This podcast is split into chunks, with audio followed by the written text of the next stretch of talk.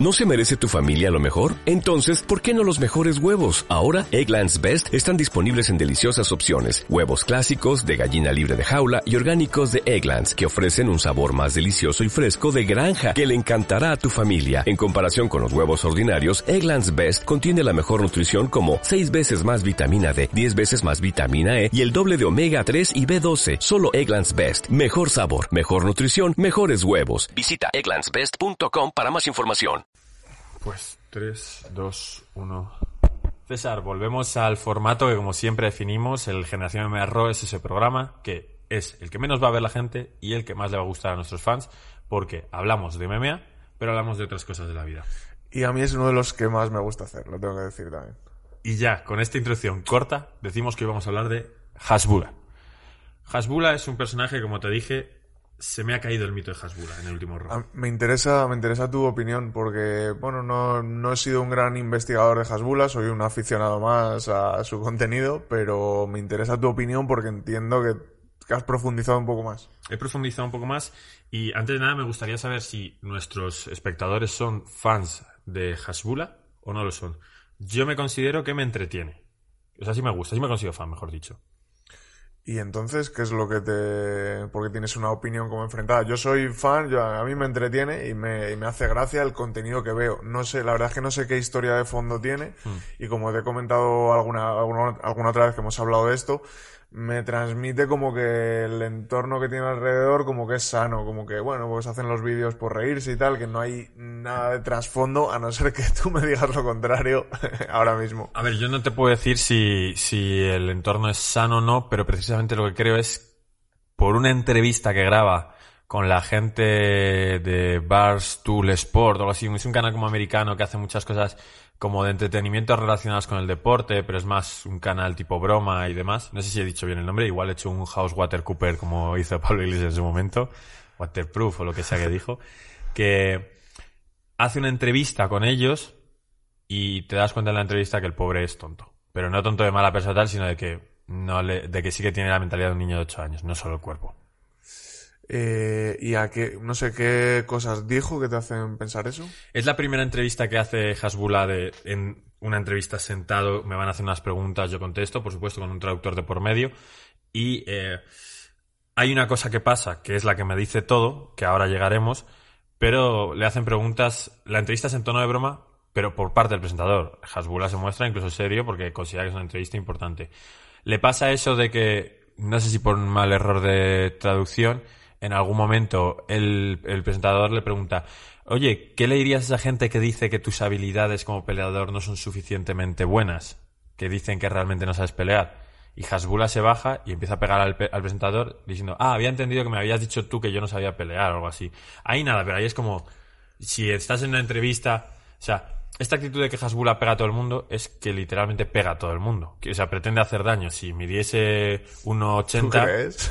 sí, no es un, o sea, que no es un juego que cuando él te pega un puñetazo pretende hacer todo el daño que pueda, ¿sabes? Pero creo, a ver, bueno, yo no... Esto no es lo que me ha quitado del el fanatismo de Hasbula, ¿eh? Vale, eh, a ver, te lo comento y también para el que no lo sepa, creo que Hasbula tiene como 18 años. O 19. O o 19, bueno, sí, cuando empezó a hacerse famoso tenía 18, puede que tenga 19 ya.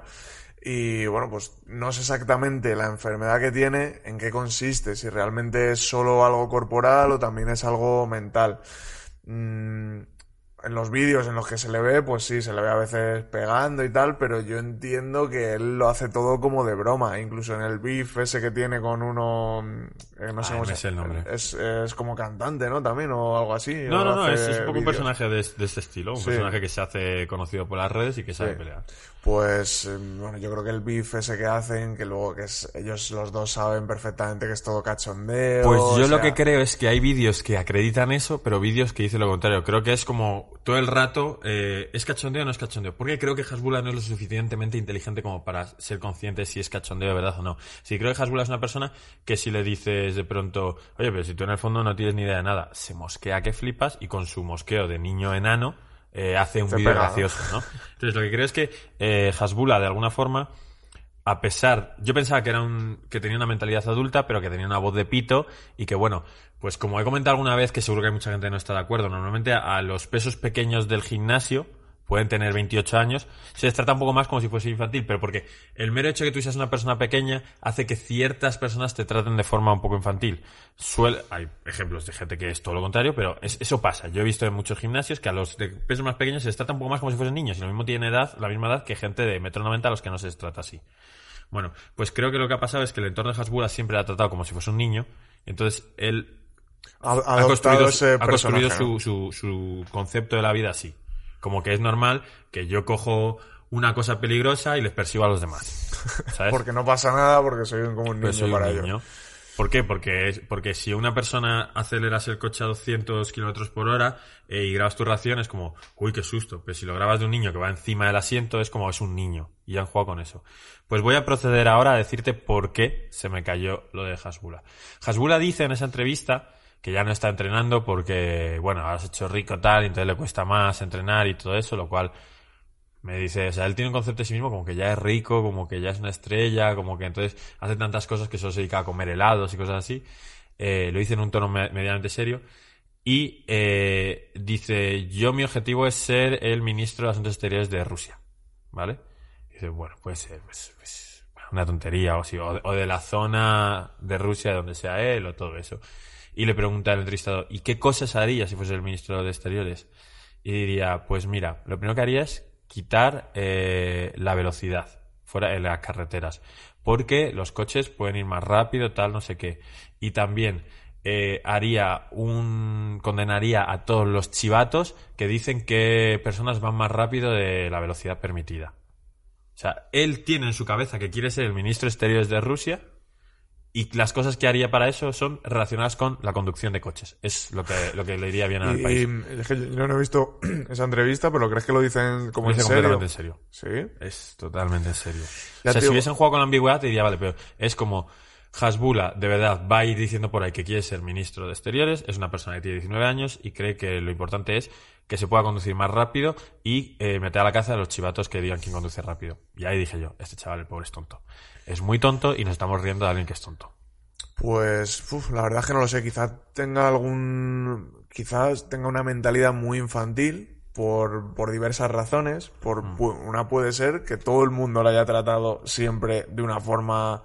Como que tú eres diferente, tú eres, eres más pequeño, eres un niño, eres tal, y a lo mejor no ha desarrollado bien sus capacidades eh, simplemente por la, por la actitud de las personas que tenía alrededor Sí. y que realmente no tenga nada relacionado con que tenga que ser menos inteligente que una persona que tenga un cuerpo más grande. Claro, que dices que su cerebro como que funciona a la perfección, pero Sí, su contexto le ha provocado que tenga este tipo de Sí. pensamientos. Sí, podría ser, no lo sé. Ya te digo que hablo sin saber porque no, no entiendo de enfermedades ni de, ni de desarrollos mentales en personas de este tipo, así que hablo sin saber. Pero me da que pueda, puedan ir por ahí los tiros. Claro, es que para mí era, eh, me gustaba mucho Hasbula cuando jugábamos con la ambigüedad de nos reímos con él o de él. Va, yo creo que me río con él. Ahora me da la sensación de que nos reímos de él. Bueno, realmente esa... Nos podríamos estar riendo de él si en los vídeos nos riéramos de cosas estúpidas que hace, por decirlo de alguna forma, pero creo que si, se- si nos estamos riendo de las cosas que a él le hacen gracia, como puede ser darle un puñetazo a uno por la espalda o no sé qué, creo que realmente no estamos haciendo ninguna maldad, ¿no? No, no, no, no, claro. o sea, hace decir, eh, la gente que no ha visto este podcast no hace ninguna maldad porque no sabe que Hasbula, el pobre es tonto. Ahora que lo sabes, que te da gracia eh, ver las tonterías que hace, es, están generando dinero también para él, a- debido a una persona que, que es tonta. Eh, bueno, bueno, eh, bueno, la, la inteligencia es muy difícil de calificar, pero si es una persona muy inmadura que se ríe de ciertas cosas, pero digamos que no hay ninguna maldad a su alrededor de personas que quieran sacarle dinero haciéndole mm, cosas, no sé, como riéndose de su comportamiento, sino que simplemente, oye, mira, esta figura hace gracia a la gente por su tamaño, por su forma de hablar, por las cosas que hace.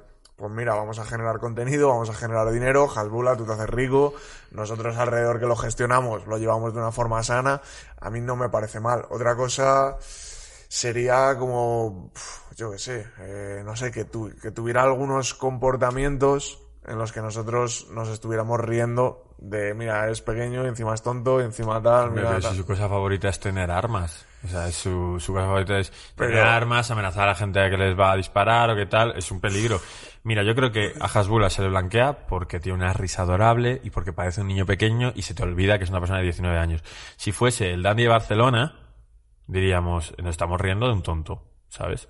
Y, es así. Eh, si, si fuese, no tuviese un aspecto adorable y una voz adorable y todo eso, pe- pensaríamos, este es el típico friki del que se ríe la gente. Pues, sinceramente, tienes un poco de razón en eso y es la línea es muy delgada entre nos reímos de ti, nos reímos contigo, es muy delgada.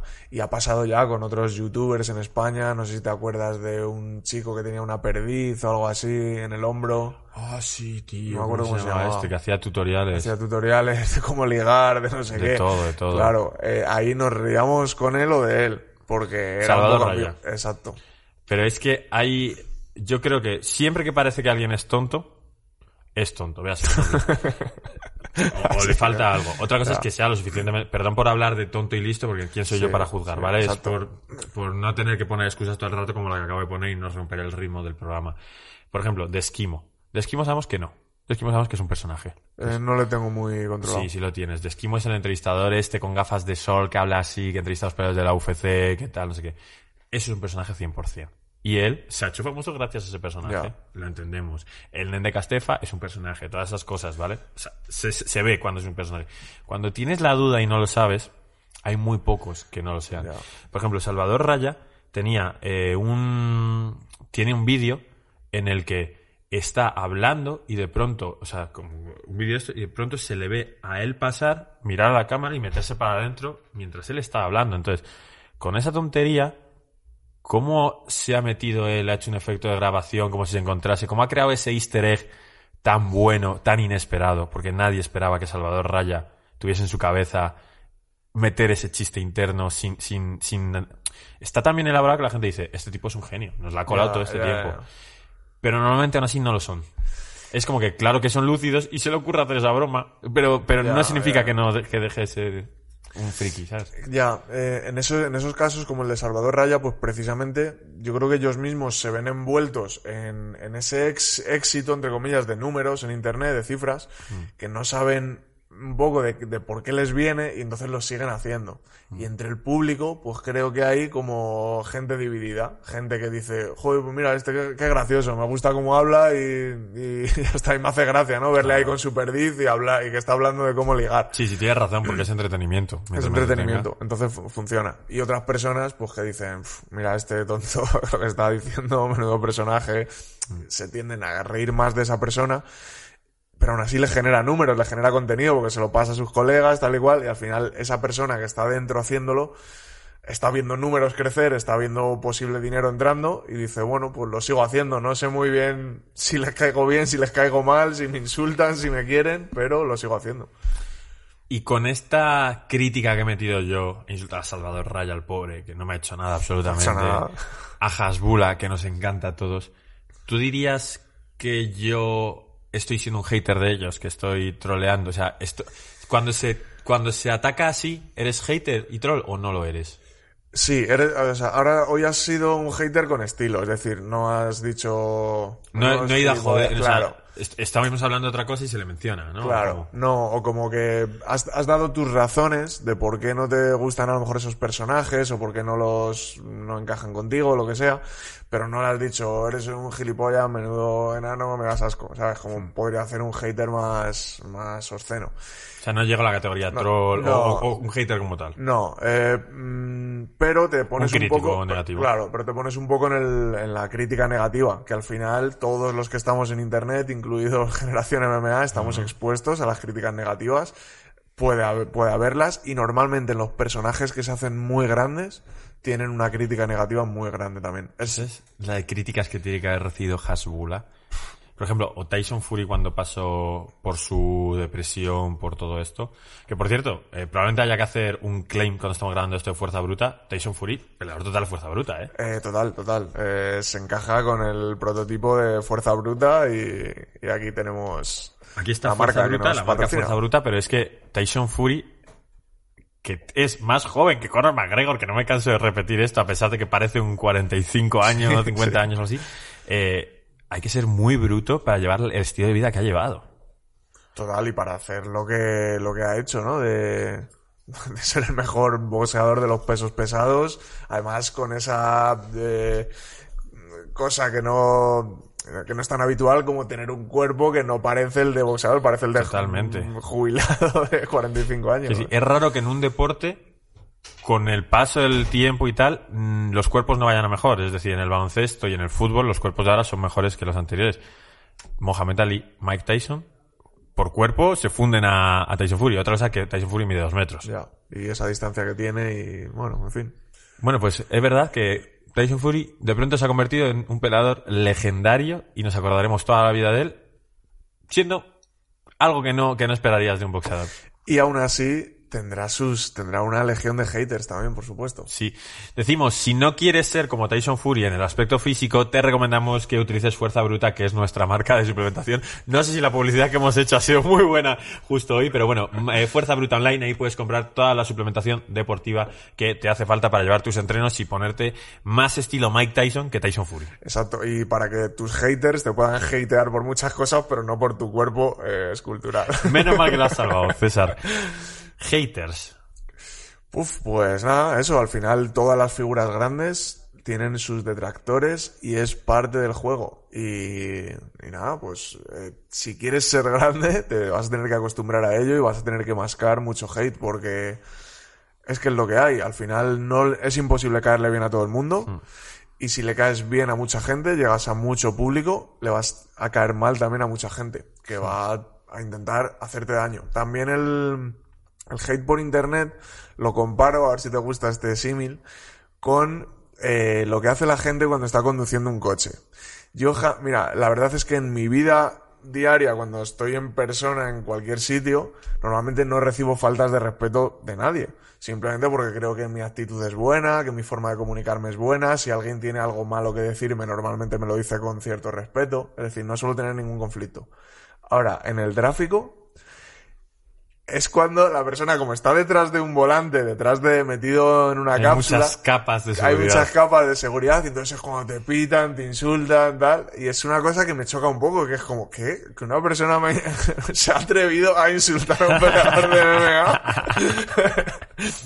y, y es verdad que, no sé, lo, lo veo así a veces con el tráfico y entonces por internet pasa lo mismo. Estás detrás de una pantalla, estás a miles de kilómetros de otra persona, entonces la gente no tiene ese filtro de guardar el respeto, entonces se salta todas las capas y te puede lanzar el insulto que le dé la gana. Y, ahí no, y probablemente eso no ocurriría eh, cara a cara. Hmm. Además, a mí me pasa que cuando me convierto en un garrulo al volante en cuanto a pitar o algo de eso, suele ser más por, para mí en concreto por la sensación de peligro. Creo que en un vehículo hay algo más de sensación de peligro cuanto a, eh, de peligro de que alguien atropella a alguien o que pasa algo así, o de peligro de si se rozan nuestros coches, eh, hay gastos económicos, hay O gastos sea, de que tiempo. tú eres, o sea, que tú eres un hater del volante que eh, pita e No, insulta. pero como conductor de moto, que tú también lo eres, cuando ves a alguien... Fíjate que los de moto somos los más imprudentes. Pero si yo me choco, me puedo matar. Si tú te chocas con una moto, es difícil que te mates tú. Entonces, cuando veo a un tipo que me hace una imprudencia, siempre tengo la tentación de irme a su ventanilla. Siempre tengo la tentación. Sí, a mí... Y ahí hay menos capas de seguridad, ¿eh? Ya, te saltas ahí unas capas, no sabes quién puede ser. El Claro, otro, claro. ten cuidado. Sí, sí, totalmente. Yo la verdad es que no, el tráfico no me genera eso, la verdad es que yo creo que el pito, vamos, no sé si funciona o no, porque no, no lo he usado nunca, o sea que, y no, no se me ocurre insultarle a alguien, alguna vez puedo hacer algún gesto o algo así, en plan de, joder, no me has visto, tal, pero me es raro, y a mí sí me han insultado muchas veces, es verdad que no suelo conducir mal, pero joder, me equivoco como todo el mundo, y entonces yo cuando alguien se equivoca, pues me acuerdo, hostia, yo me podría haber equivocado yo otro día. Sí, sí, sí. Entonces no me gusta insultar y tal. Y es verdad que a mí yo sí he recibido insultos y, y tal. Y es verdad que me, me siento como raro, tío. Me siento como, ¿qué? ¿Qué, qué me, ha, me ha insultado? Y claro, y se ha ido en el coche. Que Baja- se quede, baja- baja y me lo y dímelo a la cara. Y me lo dices y me Sí. tratas así de mal. Sí.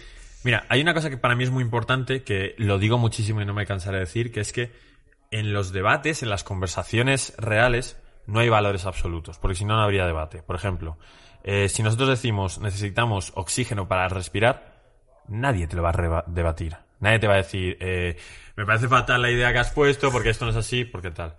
Pero luego pasa una cosa que es que, para cualquier debate, para simplemente decir si Conor McGregor es un buen peleador o no es un buen peleador, tiene que haber una división y entonces, por mucho que tú tengas seguro que tu opinión es no es buen peleador porque es unidimensional o es buen peleador porque ha sido doble campeón simultáneamente, eh, la otra persona tiene argumentos para atacarte. Bien, entonces, pasa una cosa muy curiosa y muy absurda que es que cuanto más absurda le digas a alguien que es tu idea, más la va a querer defender. Es decir, si tú coges terraplanismo, que estoy seguro que en este podcast, de las miles de personas que lo ven, habrá 200, 300, 400 personas conspiranoicas, ¿vale? Cuantos más absurdos le digas a esas conspiraciones que son, más van a querer defender. Si a ti te, si tú a una persona que piensa que la Tierra es plana, pero también piensa que no es necesario beber leche porque eh, somos el único ser humano que toma leche después de la lactancia, te digo yo que no va a leer tanto sobre la lactancia, sobre ese tema, porque nadie le está diciendo tu idea es absurda. Como le digas, el terraplanismo es absurdo, Va a, va a verse 10 documentales sobre esto, quiénes son, eh, cuáles son los argumentos que tienen que decir, los motivos por lo que es esto. Entonces, una cosa que pasa con el hateo es que si le dices a alguien eh, esto que estás pensando es una idiotez, va a defender con, toda con todo lo que pueda. Y a mí me pasó, por ejemplo, el día que yo dije que Cam Sechima tiene que ver con Jorge Masvidal, cuanto más me dijeron qué idea más estúpida es, más ganas tenía yo de hacer diciendo, pues no, porque tal, porque cual, porque cual, porque cual. Sí, o sea, tú tienes un poquito de corazón hater ahí. No, no, pero esto es como la, explicación de por qué pasa esto. O sea, si a mí me hubiesen dicho, bueno, no creo que sea la pelea, prefiero verle contra tal, cual. Pero en el momento que me dijeron que yo leía comentarios de, bueno, fíjate que me gusta este podcast pero hasta, hasta hoy. mira el tonto lo que ha dicho. Cuando leí 20, 30 comentarios diciendo qué idea más absurda, yo tenía que hacer un vídeo de esto. De chicos, los absurdos sois vosotros, porque tal. Bueno, al final es parte del ser humano ese conflicto y esa dualidad de opiniones. Es verdad que cuando, respecto a muchas, eh, respecto a muchos temas, eh, la opinión puede estar forjada por vídeos en internet, como por ejemplo del terraplanismo, pues ahora tú te ves un vídeo, no sé qué. No sé si te acuerdas, hace algún tiempo hicieron un experimento, que fue un experimento y mucha gente se lo creyó. Un grupo de personas hizo un documental sobre sirenas, exponiendo cosas uh. de, de, que las sirenas existían en la realidad. Entonces, estaba, el documental era brutal, estaba muy bien hecho, te sacaban casos, no sé qué, tal. Y era, y lo que era el documental era un experimento para ver cómo la gente se cree las cosas si le das un buen aspecto, ¿no?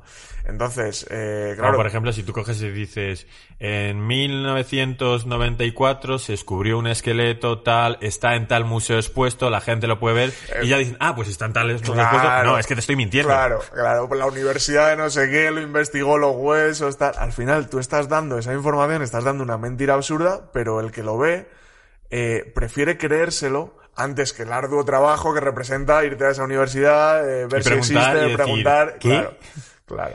Entonces, normalmente, pues, la gente respecto a una opinión o un tema como el terraplanismo, pues ve un vídeo, ve unos montajes y se lo cree directamente. Oye, ¿tienes más información sobre ese documental y cómo fue la reacción, cómo fue el experimento? Pues es que me ha interesado mucho. A ver si tienes pues algún cotilleo lo buscaré. o algo. No, cotilleos. Eh, o sea, ¿qué te acuerdas de cómo, cómo reaccionaba la gente a ese documental o algo? Eh, yo, lo, yo lo descubrí porque a mi gente me vino a decir Tío, que las sirenas, rollo, no me acuerdo exactamente, pero rollo, las sirenas existen. Pero, ¿en qué ambiente te movías tú para que la gente fuese a hablar de eso? Porque me dijese, tío, que eh, Covington se rompió el diente con más vida, pues te podrían escribir, pero ¿qué gente te venía a ti a hablar de sirenas, tío? Pues no me acuerdo exactamente, pero pues rollo, no, no me acuerdo exactamente, pero... Eh, pero, de tus amigos. sí, amigos de amigos, conocidos, no sé, como que salió en temas de conversación ese, ese rollo de la sirena. Y entonces, yo la yo soy como muy, muy escéptico en el sentido de que a mí es, tengo la mente abierta, pero me gusta investigar de lo que opino. Normalmente no opino nada de algo de lo que no me haya informado bien, o si yo lo opino, dejo mi opinión abierta. No digo, ah, es que he visto en un vídeo que tal, y entonces es lo que tal. Haces la guardada que hago yo de decir, eh, probablemente lo que diga no pueda no ser cierto porque no he investigado sobre este tema, pero yo pienso tal, entonces la otra persona no te puede decir nada porque ya lo has dejado vendido como que puede ser. Claro, yo utilizo las palabras creo, creo que, a mí me parece que, pues por lo que he podido ver creo que, entonces lo dejas como abierto. Cuando sí sé de algo, sí lo, sí lo defiendo, pero si no... Coges aquí están mis huevos. Sí, exacto. Como en los temas de defensa personal de mi TikTok, digo que, ahí sí sé de lo que hablo. Sí. Entonces, sobre las sirenas, pues recuerdo, sí, pues que me comentaran personas hablando de todo un poco, ah, pues vi un documental de sirenas que es que, joder, que por lo visto es que existen, tal y cual. Y entonces ya me puse a investigar sobre eso y fue eso, fue un documental experimento para demostrar cómo las personas se creían datos sin investigarlo. Pues es que esto que, que dices me viene muy bien para hilar, como lo querías ir hilando con los haters, porque tú como escéptico, hiciste la investigación y viste que es una tontería. La persona que va por ahí diciéndole a la gente la locura que son que la señal existe, no hizo la investigación Pero antes es de que- mandarlo. que- pero es que y la investigación es buscar en Google, hacer dos búsquedas en Google. O sea, que es que realmente no necesitas tanto. Y, y un terraplanista, probablemente, eh, haciendo dos búsquedas en Google, también. Ya, pero también está el doble negocio de hacer. ¿Por qué salen búsquedas en Google que dicen lo contrario? Ya, la gran ya. mentira enmascarada. Bueno, pues entonces, si realmente te interesa ese tema y realmente crees eso y realmente quieres saber la verdad, hazte una carrera de astrofísica, hazte un tal. O sea, estudia de verdad, pero no des una opinión sin haberte empapado. Claro, pero precisamente cuanto más quieres investigar para comprobar esa eh, si es verdad lo que dices o no, más quieres creer. Entonces más vas a pensar cualquier argumento que juega a favor. ¿Por qué? Porque tú ya te has expuesto ante todo tu círculo diciendo la Tierra es plana, ya no vas a ir marcha atrás. Ya tienes que encontrar lo que quieres. Ya, ahí está O sea, la- si tú buscas en, en Google Conor McGregor es gay, te va a salir el resultado de Conor McGregor es gay. Porque hay alguien Ya. que habrá escrito sobre eso. Ya, eh, entiendo, entiendo lo que dices y entiendo lo que dices de recular también. Eso ya yo creo que eh, se mete en la apertura mental que tenga una persona. O lo rígida o no rígida que sea. Yo lo llamo así como ser, flex- ser flexible o no ser flexible. Yo me considero bastante flexible en el sentido de que puedo tener una opinión, pero si tú mañana me das unos argumentos, mi opinión se puede flexibilizar y puede moverse. Hay personas que son muy rígidas y que prácticamente toman sus creencias como su identidad. Rollo, yo soy terraplanista y es parte de lo que soy. Way of life. Y claro, exacto, y esto no se puede mover. Y si me lo mueves, me hace daño y entonces voy contra ti y digo que tú eres tal o tú eres cual. Eso creo que es, pues, ese factor de lo flexible o rígida que sea una persona respecto a sus creencias. Creo que, yo creo que la virtud está en ser flexible, no en ser rígido.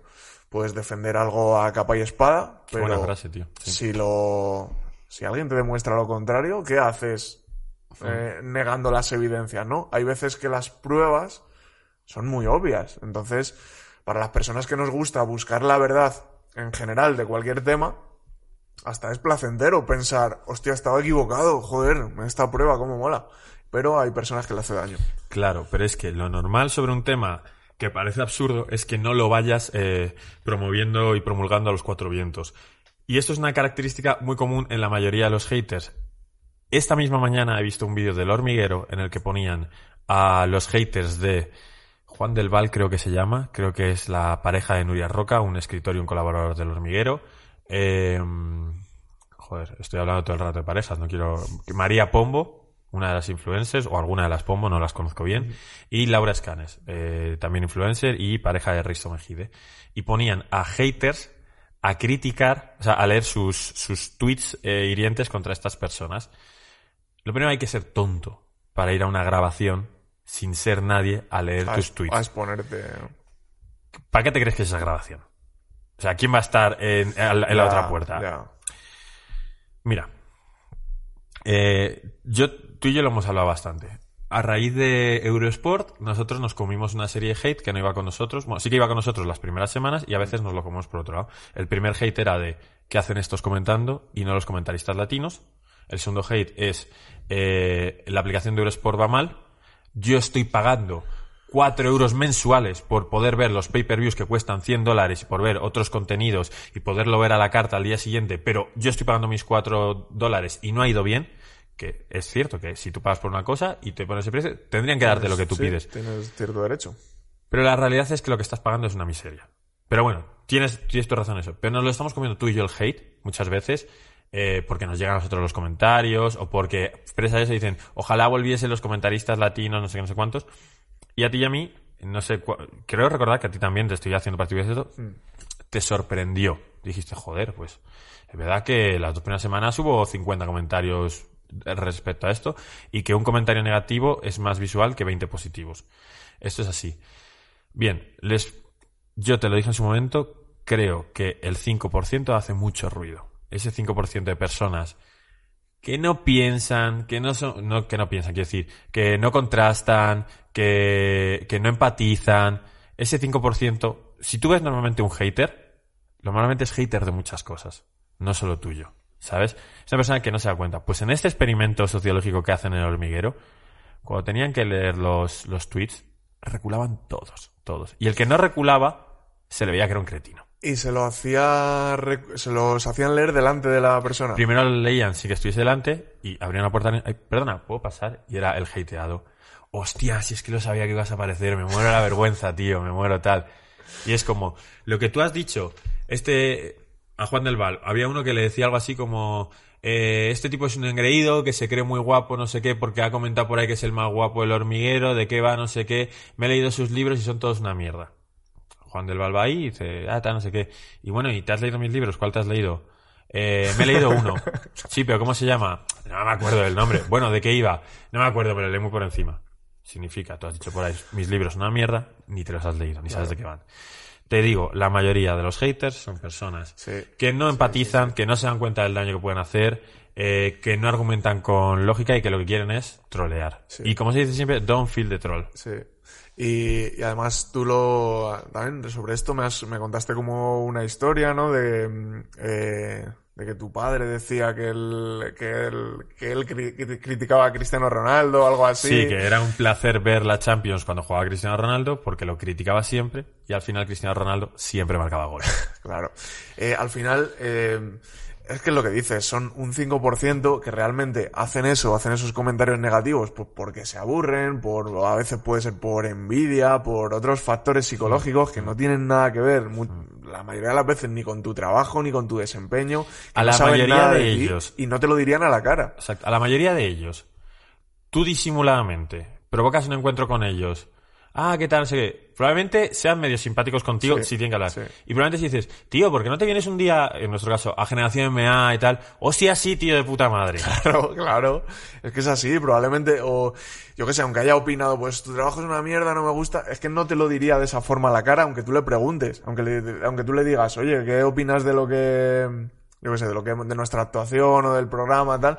Probablemente no te diría eso a la cara, pero detrás de internet se produce ese, esa despersonalización que hace que estas personas pues afloren esos sentimientos negativos que tienen dentro, esas emociones negativas y no sé, yo la verdad es que me lo tomo como bien, o sea, a mí no me afecta mucho.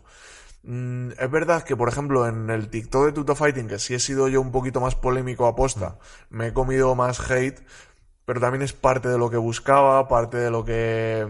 Sí, pero por eso te digo, es muy difícil porque cuando tú lees toda esa gente que te escribe para decirte, el que no tienes ni idea eres tú, esta técnica funciona, yo conociéndote, aunque ya hayas hecho callo, sé que te llama la atención que te ataquen sí, así, sí. ¿sabes? Sí, pero me da la misma sensación que lo que te decía del tráfico. Es como, bueno, si me estás diciendo esto por internet, vente al gimnasio, me lo cuentas, me ganas y yo te, y yo me apunto a tus clases, ¿sabes? Claro. Pero esto, eso no va a ocurrir. Entonces, eh, es verdad que algunos días sí que me generaba cierta, cierto malestar, cierta mala sensación por dentro, leer muchos comentarios negativos o algo así, pero lo aceptaba. Decía, bueno, esto es parte del juego, ¿sabes? Eh, aunque esto haya varios comentarios negativos, esto va a ir generando un tráfico, un tal, que me va a venir bien para otras cosas.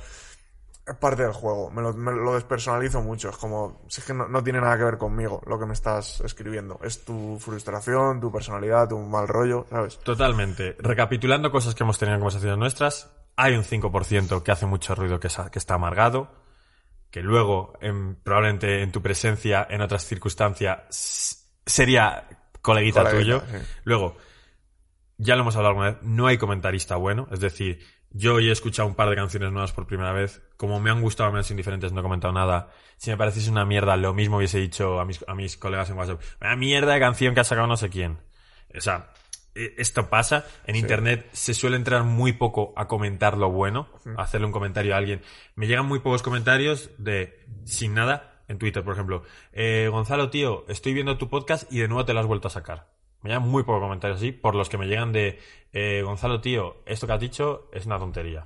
Que no me, que no me llegan mucho, pero lo que te quiero decir es que si yo les pongo un tweet la mayoría de comentarios son positivos. Sí, eso, Pero eso te iba a decir. comentarios random a ti de me he esforzado por buscarte y tal, suele ser comentario negativo para molestar por lo que sea. Y este es el comentarista de Eurosport que dijo que Justin Getche tenía eh, cuatro derrotas cuando son tres, no tiene ni puta idea. Ya.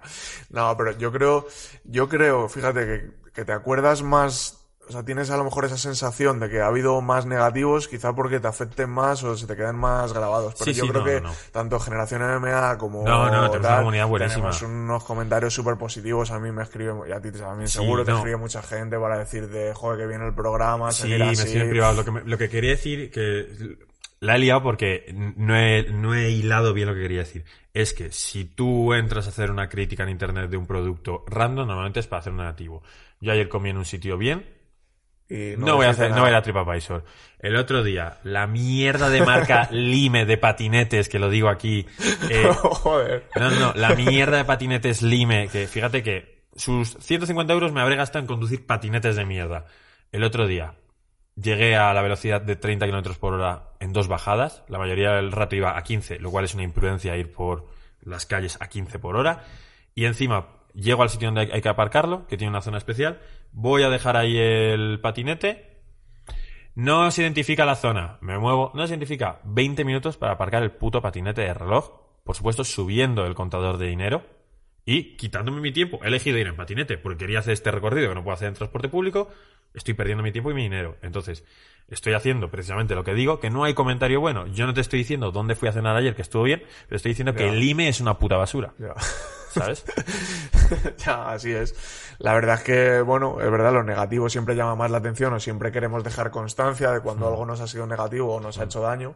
Pero bueno, yo creo que en general, creo que tenemos buena salud en Internet, por decirlo de alguna forma, o yo lo siento Ya estoy ¿eh? cabreado, tío. Puto, puto lime.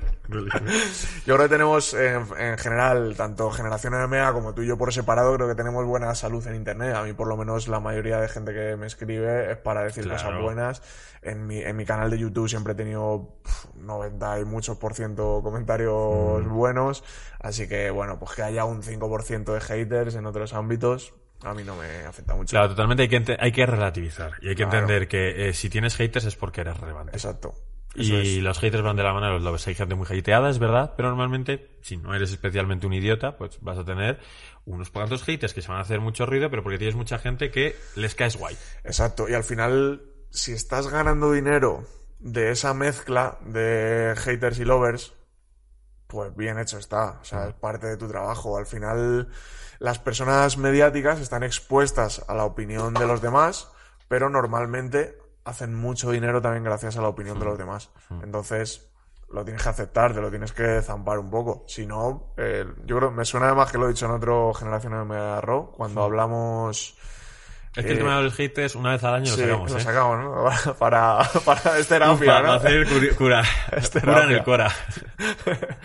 Pues eso, yo creo que te lo tienes, te lo tienes que zampar, lo puedes, lo tienes que aceptar o quédate en tu casa, no hagas ningún contenido de ningún tipo, ten una vida privada y punto. Es que es así. Totalmente. Para acabar, un ejemplo. Eh, Will Smith era la persona más amada del mundo. Anda que no le faltó tiempo a todo el mundo para meterse con, con él, ¿eh? Es que las opiniones pueden cambiar también, ¿eh? Y tus lovers pueden ser tus haters y viceversa. Pero... Berto Romero, queridísimo cómico para mucha gente, tiene sus haters. Claro, claro, todos, todos, todos los, las personas mediáticas tienen haters y tienen comentarios malos, hasta el que no hace nada o solo es mm, presentador de televisión, pues habrá alguno que diga, qué feo, qué gafas lleva, que no sé qué, es que eso siempre va a existir. Entonces, bueno, pues es parte del trabajo de alguien mediático. Fíjate, hasta un presentador de informativos que se dedica a leer las noticias tiene detractores. Por supuesto, de, de lo que sea. Bueno, eh, Hasbula, Tyson Hater, Fury, haters. haters. Bueno, No ha estado mal, ¿no? Generación MMA Raw, que ya sabéis que es un formato que nos encanta, así que, que espero que apoyéis muy bien este contenido. Espero que os guste, espero que nos saquéis ideas de las que hablar.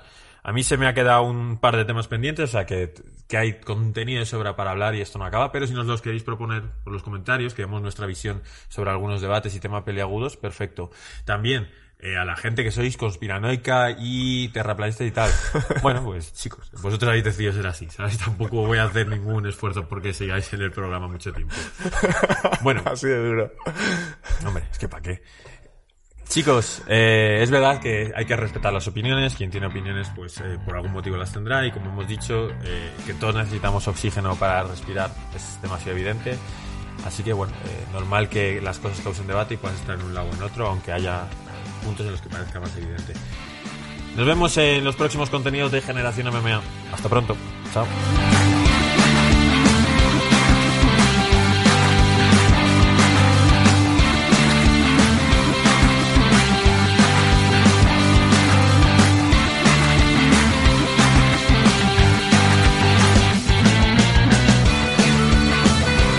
¿No se merece tu familia lo mejor? Entonces, ¿por qué no los mejores huevos? Ahora, Egglands Best están disponibles en deliciosas opciones. Huevos clásicos, de gallina libre de jaula y orgánicos de Egglands, que ofrecen un sabor más delicioso y fresco de granja que le encantará a tu familia. En comparación con los huevos ordinarios, Egglands Best contiene la mejor nutrición como 6 veces más vitamina D, 10 veces más vitamina E y el doble de omega 3 y B12. Solo Egglands Best. Mejor sabor, mejor nutrición, mejores huevos. Visita egglandsbest.com para más información.